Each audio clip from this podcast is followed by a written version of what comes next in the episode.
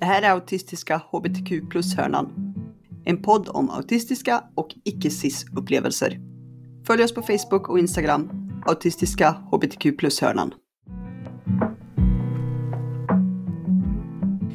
Idag har vi Ulrika Selenius som gäst. Hen är agender, autist och har ADHD.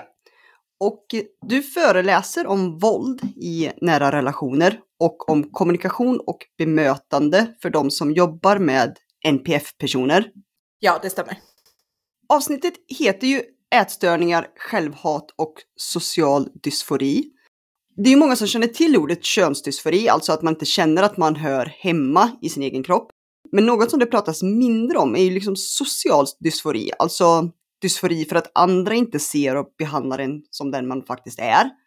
Så för dig så utvecklades den sociala dysforin till hat för din egen kropp och, och du utvecklade ätstörningar på grund utav det. Ja, det stämmer. Jag utvecklade ätstörningar som, strax efter vi flyttade till England, eh, så 14-15 års åldern. Och det var ju mycket det att jag verkligen så här, jag hör inte hemma här i min kropp. Det, det var känslan som jag gick och bar på väldigt mycket och har bar på i extremt många år i att det här, mm, nej. Och ju mer feminin min kropp kändes, alltså jag har en ganska feminin kroppsuppbyggnad och ju mer feminin den blev och den kändes, desto mer var det bara som, mm, jag vill inte. Jag förstod inte det då, att det var det jag kände, utan det var bara som mitt skinn är inte mitt eget, jag vill ut härifrån, tack. Och ätstörningar blev ett av, mm, sen väldigt många sätt att någonstans kontrollera hur jag såg ut. Sen blev jag friskförklarad ganska snabbt, redan efter ett par år. Men jag behöll fortfarande en ganska låg kroppsvikt. Till och från ska jag säga, att jag gick på mediciner i perioder och gick upp en ganska mycket. Men utöver det så hade jag en väldigt, väldigt, väldigt låg kroppsvikt. Och det var ju någonstans för att behålla en slags androgyn look som stämde mer överens med hur jag upplevde och kände mig själv i mig själv än någonting annat. För du hade känt det liksom, det var först i puberteten som det här verkligen kom ut, men du hade redan känt innan puberteten att, att kvinna var liksom inte du. Ja men precis så, alltså jag är ju bara jag. Det är ju alltid så jag själv har sagt att jag är jag och jag är den jag är och jag har alltid haft svårt för alla etiketter. Vilket ju var också varför agender kom och till slut blev någonting som jag kände att jag identifierade mig med. Och ogillade när folk tillskrev mig saker som var typiskt kvinnliga eller att nej men så där kan man inte bete sig, Säger om att jag tar ganska mycket plats, jag är ganska högljudd och fick ganska mycket kritik för det. Speciellt när jag kom upp i tonåren. Det var ju tonåren jag märkte det som mest, men det är ju då också man utvecklas så mycket socialt, så det var nog då det blev tydligast. Men jag har ju aldrig känt mig vid någon slags form av kön och det var inte något sånt hemma heller. Vi är ju, jag är uppvuxen med en mamma och två systrar som också alla tar ganska mycket plats, så det var ju norm för mig. Det var ju först när det kom i någon slags samhällelig kontext som det här blev väldigt mycket av ett problem och jag hade jättesvårt att hantera det. Att, att det var så och att det var någonstans mig det var fel på i den här ekvationen. Enligt andra då. Det var det som blev liksom slutsatsen för dig, att det var, det var dig det måste vara fel på liksom? Ja, att det var mig det var fel på. Det kom i tonåren kom det, för innan dess, innan det här sociala utvecklades, så var inte det riktigt så. Utan men jag är ju bara jag och så vi hade en väldigt bra och stabil uppväxt fram tills dess hemma. Så jag var accepterad för precis den jag var eh, och är hemma. Så det var ju mer när jag kom ut sen i det sociala och utvecklade sociala relationer då 14-15 års åldern. Och det är då folk först började uppfatta mig som konstig och jag började förstå att folk tyckte att jag var konstig. Eller att jag inte betedde mig som man ska eh, bete sig och, och sådär. Så att det är ju någon, någonstans mitt i det som det, det uppdagades för mig någonstans att åh oh shit, och sen började jag få kritik för det och det bara fortsatte och fortsatte och blev konstant så nästan hela, hela tonåren och även i, uppe i 20-årsåldern och så. Vad var det för kritik du, du fick höra liksom? Vad var det människor sa till dig? Att jag pratade för mycket, jag tog för mycket plats. Det var väldigt vanligt på lektionerna eftersom jag alltid var den som svarade på frågor, räckte upp handen, tyckte om diskussioner och man kunde se folk himla med ögonen. Jag pratar också väldigt mycket. Jag kan hålla väldigt långa monologer och turtagning är svårt och sådär. Så att jag pratar ju bara om tendens att avbryta och har väldigt lite verbal impulskontroll, vilket också försvårar. Så det var mycket sånt jag fick kritik för. Eh, och att jag inte hade ögonkontakt. Så mycket det var ju slutade någon slags jag var fel, att jag kunde inte känna så, jag kände för mycket eller för lite. Det var, det var så här, jag var aldrig rätt någonstans socialt, så sett. Och sen blev ju jag också ganska, på grund av att jag har, vad ska man säga, lite bredare höfter och rumpa och sådär rent naturligt så blev jag också ganska sexualiserad. Eh, dels tror jag, som jag använde sex destruktivt i den åldern, använde mig av, men det var också någonting jag samtidigt så här värjde mig mot, för jag tyckte att det var extremt obehagligt att så här, det här är en grej som bara är så här på grund av att folk tolkar mig på ett visst sätt. Inte någonting, det här har ingenting med mig att göra som person, utan det är bara att folk lägger värderingar på mig och det hade jag och har väldigt svårt för när folk gör. Att de helt enkelt satte in det liksom i facket kvinna och vad liksom det betydde och... Ja men precis, och att jag inte passade in i den rent socialt. Alltså kvinnor ska inte ta så mycket plats, man ska inte vara lite aggressiv, man ska inte få finnas och synas och höras helt enkelt. Och det gjorde ju att jag krympte och krympte till slut. Alltså mig själv, även som person. Jag tar mycket mindre plats idag än vad jag gjorde i tonåren.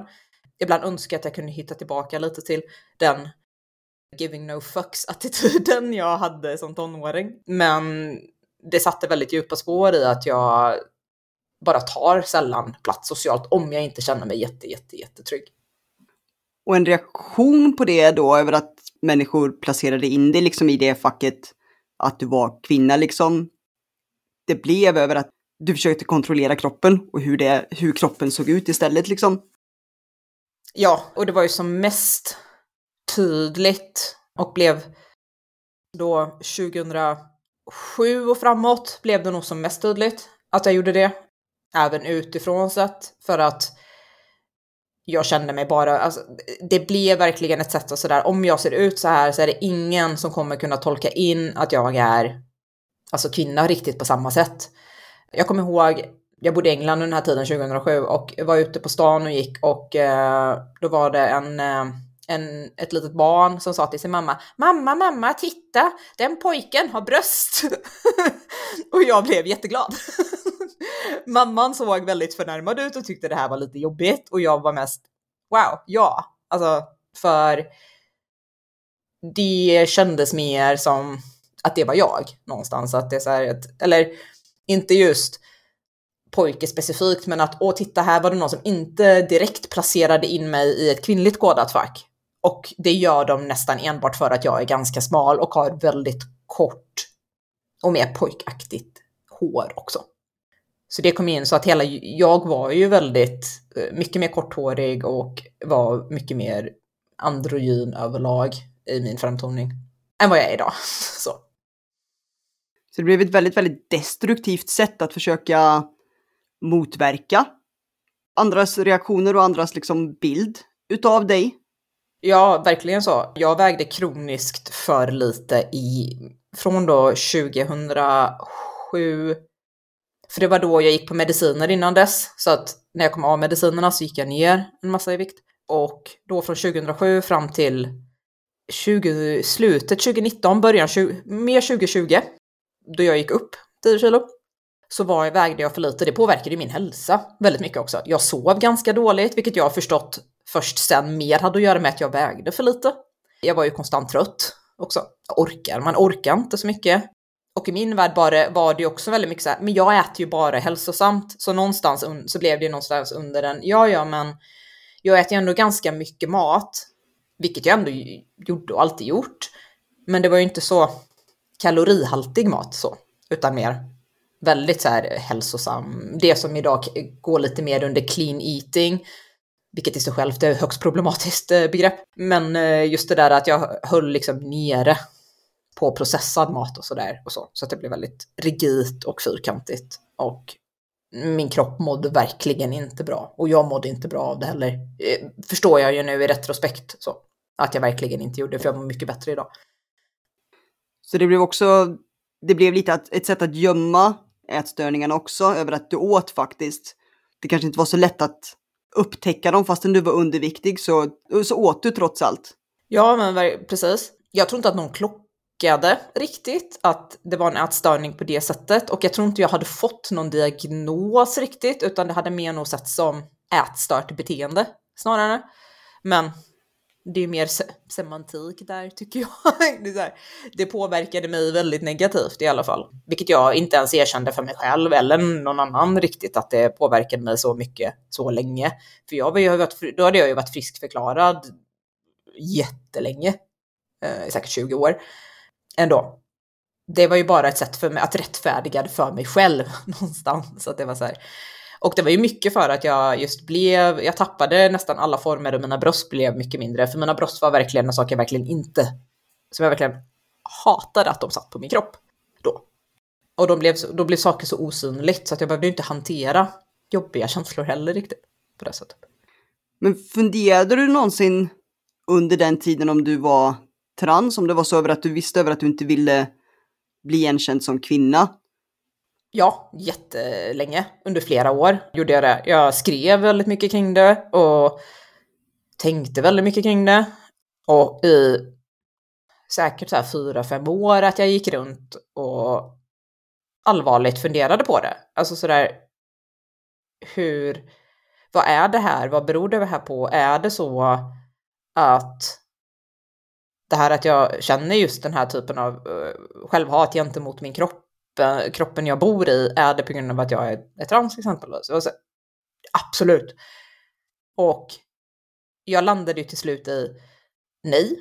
Men det var mer när jag så här, mycket när jag läste kring andra också autisters berättelser kring att vara icke-binär och trans så hittade jag ju andra ord till slut också.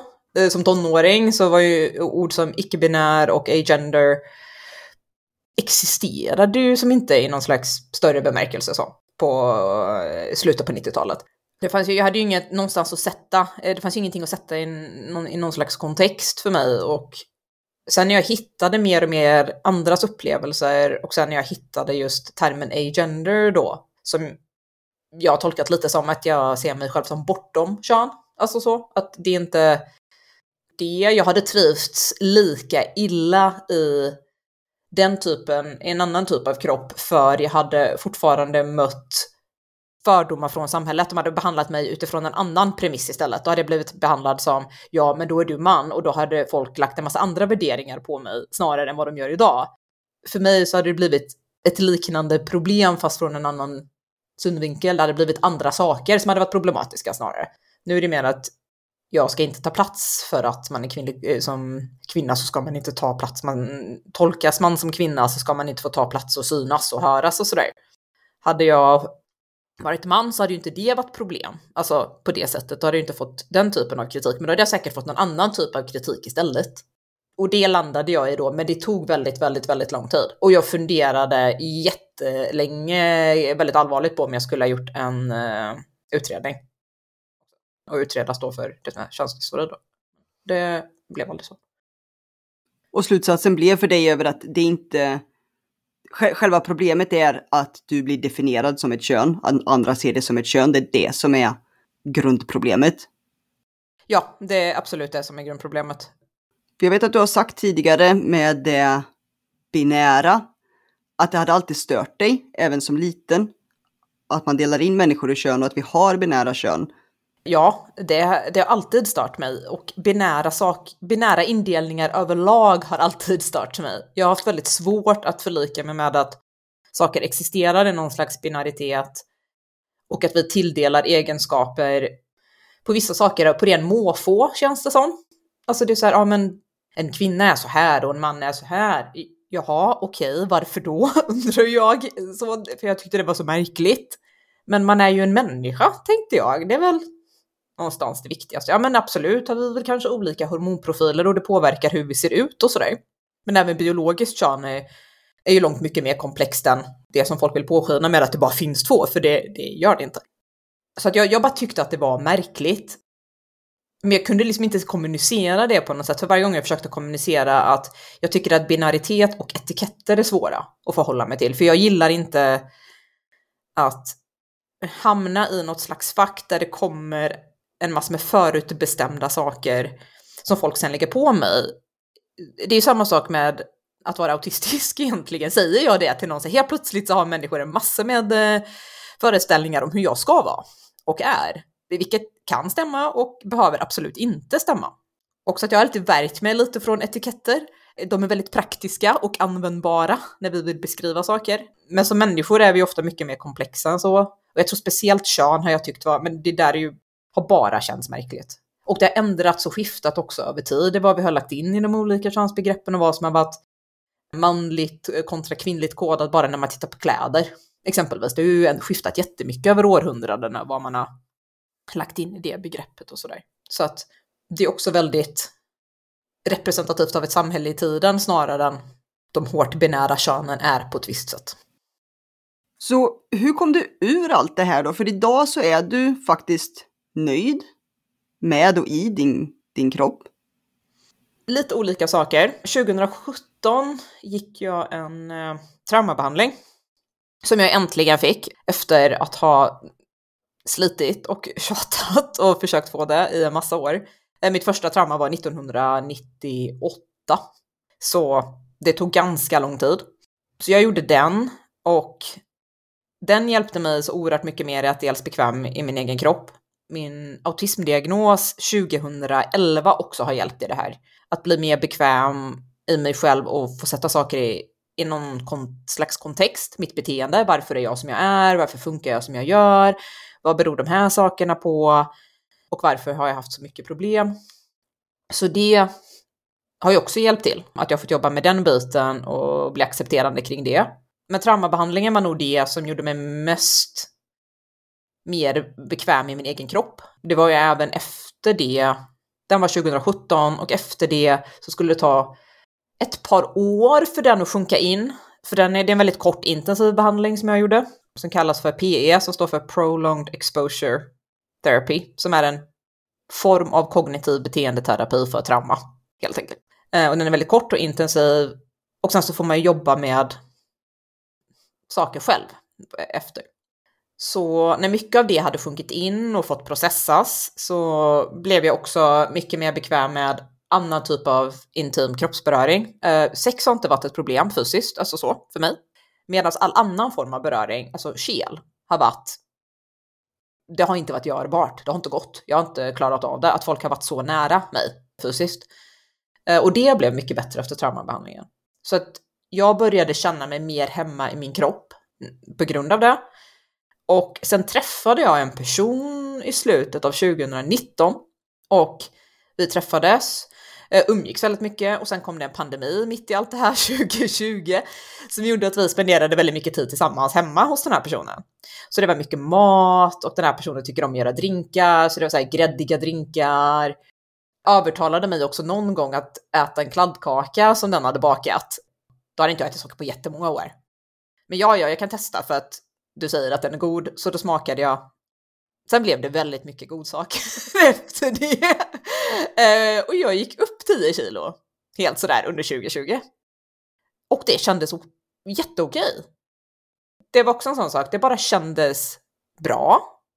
Det underlättar också en hel del att just den här personen som jag träffade då var väldigt positivt inställd till att jag också gick upp i vikt och inte vara lika panisk över att gå upp 10 kilo, för det är ganska mycket i en kropp för mig. Alltså så att känna att så här, åh nej, nu har jag blivit större.